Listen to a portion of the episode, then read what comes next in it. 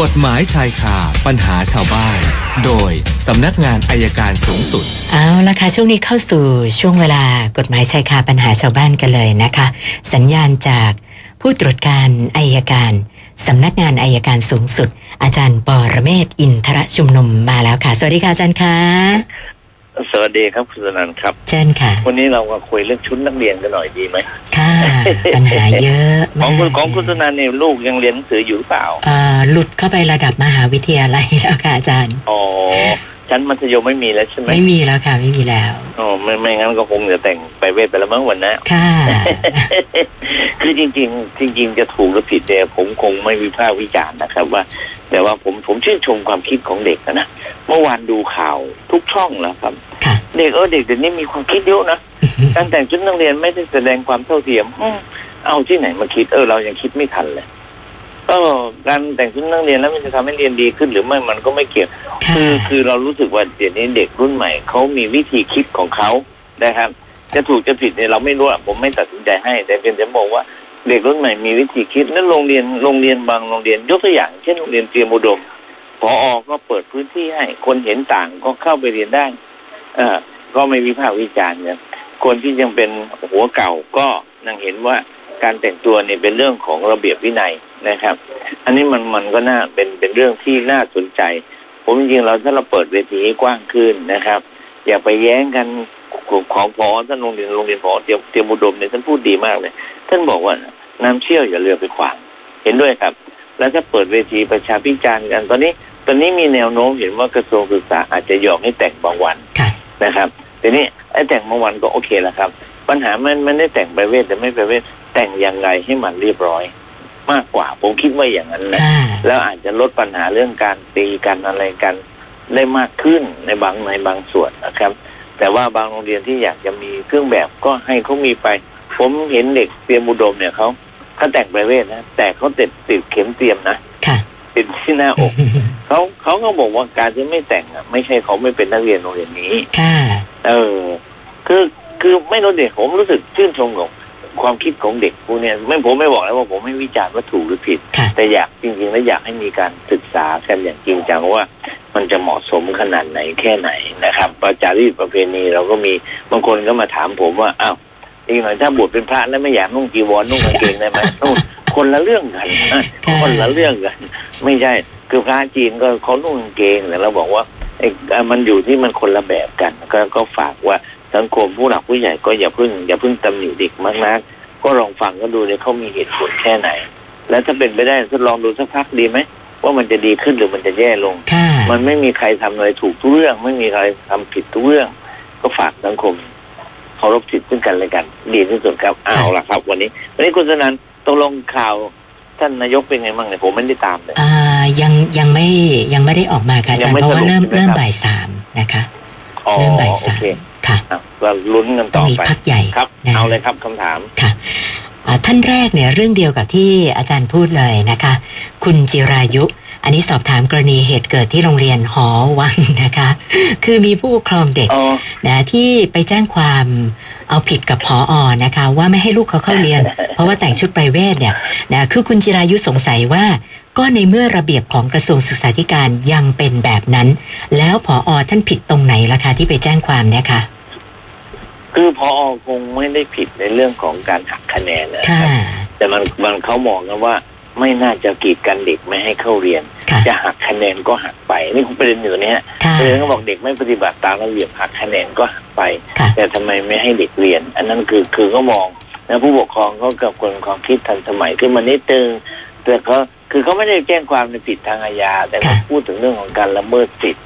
เขามองถึง human being human right เป็นหลักนะครับ ก็ก็อย่าเพิ่งทะเลาะกัน ผมว่าลองดูกันเป็นสักระยะหนึ่งก่อน แต่ว่าคงแจ้งความไปก็คงไม่สามารถดำเนินคดีอะไรได้หรอกครับ ค่ะ นั่นแหละ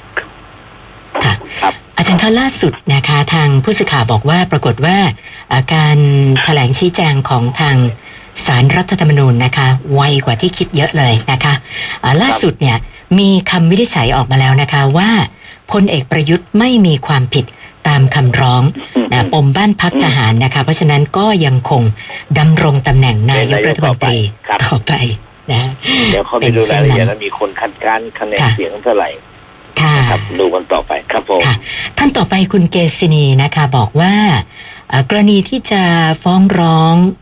ดำเนินคดีกับบุคคลคนหนึ่งในข้อหาหมิ่นประมาท ตัวเธออยู่กรุงเทพ คนที่หมิ่นประมาทเธออยู่จังหวัดตรัง สอบถามมาว่าจะต้องไปฟ้องศาลไหนยังไงให้อาจารย์ช่วยแนะนำด้วยอะค่ะ เขาหมิ่นที่ไหนคำถามเขาหมิ่นที่ไหน ทางโซเชียลค่ะ ทางโทรศัพท์ ทางโซเชียลค่ะอาจาร ทางไหน ย์ ฮะ โซเชียลค่ะ โซเชียล ค่ะ เราเปิดโซเชียลที่ไหนแจ้งความที่นั่นแหละครับดำเนินคดีที่นั่นได้เลยครับ อ๋อ นะคะนะคะ แล้วก็มีเพิ่มเติมจากท่านต่อไปนะชื่อคุณจรินนะคะ คุณจรินบอกว่ามีปัญหาเกี่ยวกับเรื่องการแบ่งมรดกนะขณะนี้กำลังยื่นฟ้องพี่ชายคนโตนะก็คือไม่ได้มีการจัดเอ่อตั้งผู้จัดการมรดกนะคะ พี่ชายคนโตเนี่ยก็ลุกขึ้นมาเป็นผู้จัดการทรัพย์สินทุกอย่าง ปรากฏว่ามีปัญหากันนะคะ ทีนี้ที่เขาฟ้องเนี่ยเขาอยากจะทราบประเด็นอย่างนี้ค่ะอาจารย์ว่า พี่ชายคนโตจะถูกอายัดทรัพย์ ทันทีที่เรายื่นฟ้อง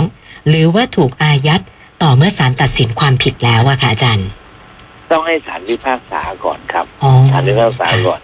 นะครับอันอันนี้เราฟ้องแพ่งหรือฟ้องอาญา อืมไม่ได้บอกด้วยค่ะอาจารย์ ไม่ได้บอก ค่ะ ถ้าถ้าฟ้องแพ่งเนี่ยมันอาจจะอายัดก่อนได้ ถ้าเกรงว่าทรัพย์สินนั้นจะสูญหายก็ยื่นคำร้องขอศาลไต่สวนฉุกเฉิน ค่ะ เพื่อเพื่อเพื่อใช้วิธีการชั่วคราวก่อนมีคำพิพากษาครับ ค่ะค่ะ คุณลินลดาจะขายที่ดินนะคะ สอบถามมาว่า ในการซื้อขายที่ดินเนี่ยนะคะจำเป็นไหมคะว่าต้องเซ็นสัญญาจะซื้อจะขายกันก่อน แล้วค่อยไปจดทะเบียน หรือว่าอ่าไม่ต้องเซ็นสัญญาแล้วนัดไปโอนกันที่สำนักงานที่ดินได้เลยอะค่ะอาจารย์ คืออย่างนี้ครับในกฎหมายบังคับเรื่องการซื้อขายอสังหาริมทรัพย์ที่ดินเนี่ยต้องทำเป็นหนังสือและจดทะเบียนเพ อ๋อ ราะฉะนั้นโดยปกติจะไปทำที่สำนักงานที่ดินสัญญาซื้อขาย ค่ะ แล้วก็จดทะเบียนเลย แต่คนทั่วไปเขาตกลงกันเนี่ยเขากลัวว่าพูดด้วยปากเปล่าแล้วถึงเวลาไม่ทำก็เลยทำสัญญาจะซื้อจะขายกันก่อน ค่ะ ความจริงนั่นก็คือสัญญาซื้อขายนั่นแหละครับ ค่ะ แต่เราเมื่อเมื่อยังไม่ได้จดทะเบียนเราเรียกว่าสัญญาจะซื้อจะขายพอเราจะตกลงโอนกันจริงๆ ก็เอาไปให้สำนักงานที่ดินสำนักงานที่ดินก็พิมพ์สัญญาใหม่ขึ้นมา ค่ะ แล้วก็ลงลายมือชื่อกลายเป็นสัญญาซื้อขายครับ เพราะฉะนั้นทางที่ดีควรทำสัญญาจะซื้อจะขายกันก่อน เพราะว่าถ้าไม่มีเอกสารรายลักษณ์อักษรเลยเนี่ย แล้วเขาไม่ขายมาทีหลังเราบังคับไม่ได้ ค่ะ แต่ถ้ามีสัญญาจะซื้อจะขายแล้ว แล้วเขาไม่มีการขายให้เราเราฟ้องบังคับตามสัญญาจะซื้อจะขายให้ไปจัดการซื้อขายได้ครับ อ๋อค่ะ อาจารย์คะแล้วอย่างกรณีการขายกิจการนะที่จะต้องมีการโอนหุ้นให้กันเนี่ย ตรงนี้ล่ะคะไม่ทราบต้องทำเป็นลายลักษณ์อักษรด้วยไหมคะ เหมือนกันครับ เหมือนกันะ โอรุ่นเนี่ยมันไม่ต้องไปจดทะเบียน แต่มันทำซื้อขายก่อนซื้อขายหุ้น ค่ะ แล้วเสร็จแล้วเราเอาสัญญาซื้อขายไปแจ้งเอ่อที่ที่ที่ที่ถือหุ้นนะครับ ว่าเปลี่ยนชื่อหุ้นจากชื่อคนเดิมเป็นชื่อของเราครับ ค่ะค่ะ ท่านต่อไปคุณนารีนะคะ บอกว่าอยู่กินกับสามีโดยจดทะเบียนสมรสนะล่าสุดไปสืบทราบมาว่า คุณสามีก็มีภรรยาน้อยซะแล้วนะคะ แล้วก็ซื้อรถ นะแต่ว่าใช้เป็นชื่อสามีนะคะ แล้วก็มีการทำประกันยกประโยชน์ให้ภรรยาน้อยด้วยนะก็เลยสงสัยว่ารถยนต์เนี่ยถือว่าเป็นสินสมรสที่เธอน่าจะมีสิทธิ์ด้วยหรือเปล่าคะอาจารย์ หมายความว่าไปซื้อรถจนต์ให้ภรรยา แต่ว่าเป็นชื่อของสามีใช่ค่ะ แต่ใช้ชื่อชื่อสามี ค่ะ ทีนี้อ่ามันพอมันถ้ารถคันนี้เนี่ย ไปอยู่ในความครอบครองของภรรยาคนที่สอง ค่ะ มันก็เป็นทรัพย์สินที่ทำมาหาได้ ระหว่างสามีกับภรรยาคนที่สอง ค่ะ ถ้าเลิกกันก็ต้องหารสอง อันที่หนึ่ง ถ้า ค่ะ สามีเสียชีวิต รถคันนี้ก็ต้องแบ่งครึ่งนะครับ แบ่งครึ่งมันแบ่งครึ่งโดยราคาไอ้ครึ่งที่เป็นของสามีเราเนี่ย ภรรยาคนที่สองไม่มีสิทธิ์ได้รับ แต่ครึ่งของเขาเนี่ยเขาก็รับไปครับ ค่ะนะแล้วก็มีคุณยาดานะคะ คุณยาดาบอกว่าคุณแม่เนี่ยซื้อที่ดิน แล้วก็ตอนที่ซื้อตั้งแต่หลายปีมาแล้วเนี่ยเป็นใส่เป็นชื่อคุณตา ปรากฏว่าคุณตาก็เสียชีวิตไป แล้วก็เมื่อไม่นานนี้ คุณแม่ก็เสียชีวิตนะคะ โดยที่ยังอ่าไม่ได้โอนที่ดินให้เธอนะคะ ก็เลยสงสัย ครับ ว่าอ่าเธอจะมีสิทธิ์ในที่ดินของคุณแม่ไหมถ้ามีสิทธิ์ต้องดำเนินการยังไงบ้างอะคะ คือถ้าที่ดินต้องดูก่อนว่าที่ดินนี้คุณแม่ครอบครองหรือเปล่า ค่ะ ถ้าคุณแม่ครอบครองมีชื่อคุณตา ผมแนะนำว่า ถ้าแม่แม่ซื้อแต่ใส่ชื่อคุณตา และแม่ครอบครองอยู่มาตลอด ผมแนะนำว่าให้ยื่นคำร้องขอครอบครองปรปักษ์แทนได้เลยนะครับ แต่ถ้าที่ดินนี้แม่ไม่ได้ครอบครองมีชื่อคุณตาอยู่อยู่ต่างหาก ก็ต้องไปนั่งดูอีกคือคุณแม่มีญาติพี่น้องกี่คน ค่ะ ถ้าว่าเขามีพี่น้องแต่ละคนพี่น้องแต่ละคนก็มีสิทธิ์ที่จะรับ แล้วถ้าพี่น้องเหล่านั้นเสียชีวิตแล้วเขามีลูกหลานไหมลูกหลานเขาอาจจะรับแทนที่ เราก็รับแทนที่ของคุณแม่เพียงนิดเดียว ต้องดูรายละเอียดเยอะครับ แล้วก็อีกท่านหนึ่งคุณสาวิตรีนะคะ บอกว่า เพื่อนมาขอยืมเงินห้าหมื่นนะไม่รู้ ครับ คุยกันยังไงนะคะ คุณสาวิตรีบอกกับทีมงานว่า เพื่อนเขายื่นข้อเสนอให้เองเลยนะคะ ว่าดอกเบี้ยเนี่ย ให้ร้อยละสิบต่อเดือนนะคะ ปรากฏว่าผ่านไปสองเดือน เพื่อนมาขอลดดอกเอาร้อยละหกได้ไหมนะผ่านไปอีกสองเดือน เพื่อนไม่จ่ายเลยทั้งต้นทั้งดอก ตอนนี้ผ่านมาสองปีนะคะ เพื่อนบอกไม่มีเงินคืนให้ แล้วก็ท่าทีจะไม่รับผิดชอบแล้วด้วยนะคะ หลักฐานกู้ยืมก็ไม่มีสอบถามมาว่าทำยังไงจะได้เงินคืนคะเนี่ย เออยากเลยครับ คือสาระสาระสำคัญคือไม่มีหลักฐานอันที่หนึ่งนะครับ ค่ะ ต้องมีลายมือชื่อผู้กู้ นอกจากว่าเราทำหนังสือถึงเขาตามจดหมายถามเขาว่าเขาจะชำระเมื่อไหร่ แล้วถ้าเขาตอบมาว่าเขายังไม่พร้อมชำระที่ยืมไป ถ้ามันมีหลักตรงนี้สักนิดหนึ่งเราก็ฟ้องได้ ค่ะ ประการที่สองถ้าฟ้องไปแล้วไปพูดถึงดอกเบี้ยร้อยละสิบร้อยละหกก็ต้องเอาดอกเบี้ยส่วนเกินมาหักจากหนี้จากเงินต้นที่เหลือก่อนเพราะดอกเบี้ยเรียกได้ไม่เกินร้อยละสิบห้าต่อปี ค่ะ นะครับ ค่ะ แต่ดูท่าทางแล้วจะยากครับ คือผมบอกแล้วไงนักกฎหมายเราเนี่ยเราจะแนะนำอยู่เสมอว่า เวลาทำสัญญาอะไรกับใครเนี่ยทะเลาะกันที่ให้จบ ค่ะ ทำสัญญาให้เรียบร้อย แล้วสุดท้ายจะไม่ทะเลาะทีนี้ว่าเขาเสนอให้ร้อยละสิบตอนนั้นเพราะเขาอยากได้พอเขาอยากได้เท่าไหร่เขาก็เอามันได้หมด แต่พอได้แล้วอะไรก็ไม่คืนทั้งหมดนะครับ ค่ะ ก็ผมว่าอันนี้น่าจะทำได้อย่างเดียวคือทำใจครับ ค่ะ มีเพิ่มเติมมาอีกหนึ่งท่านนะคะ คุณสรายุทธ์นะคะ ถามความคิดเห็นอาจารย์เข้ามาสั้น ๆ เลยนะคะว่า ครับผม ทางออกประเทศไทยนาทีนี้ควรจะอยู่ตรงไหนคะ อืมผมว่าวันนี้เนี่ยมันมีปัจจัยหลายอย่างที่มีปัญหาเยอะมาก ค่ะ ทั้งในระดับประชาชนฐานรากทั้งในระดับสมาชิกสภาผู้แทนและแม้แต่ระดับของผู้นำประเทศนะครับ ทางออกจริงๆ ยังหาไม่เจอจริง ๆนะครับ ยังหาไม่ได้จริงๆยกเว้นว่า อาจจะต้องมีใครบางคนเสียสละบ้าง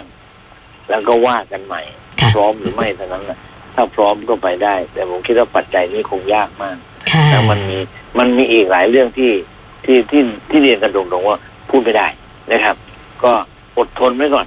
อดทนไว้คือถ้าเศรษฐกิจมันดีขึ้นประเทศก็คงไปได้ แต่ถ้าแต่ถ้ายังมีไอ้โควิดแถวเชียงใหม่แถวเชียงรายแล้วลูกลามต่อไปเนี่ย ค่ะ คงนิ่งอีกนานเหมือนกันครับ ค่ะ ค่ะ เมื่อวานนี้ค้างไว้ 1,342 วันนี้เพิ่มมาอีก 8 ก็เป็น 1,350คำถามแล้วค่ะอาจารย์ โอเคครับ ค่ะ เดี๋ยวพรุ่งนี้คุยกันใหม่ครับ ได้ค่ะ วันนี้ขอบคุณมากค่ะ สวัสดีครับ สวัสดีค่ะ อาจารย์ปอระเมศวร์อินทระชุมนุมค่ะ กฎหมายชายคาปัญหาชาวบ้าน โดยสำนักงานอายการ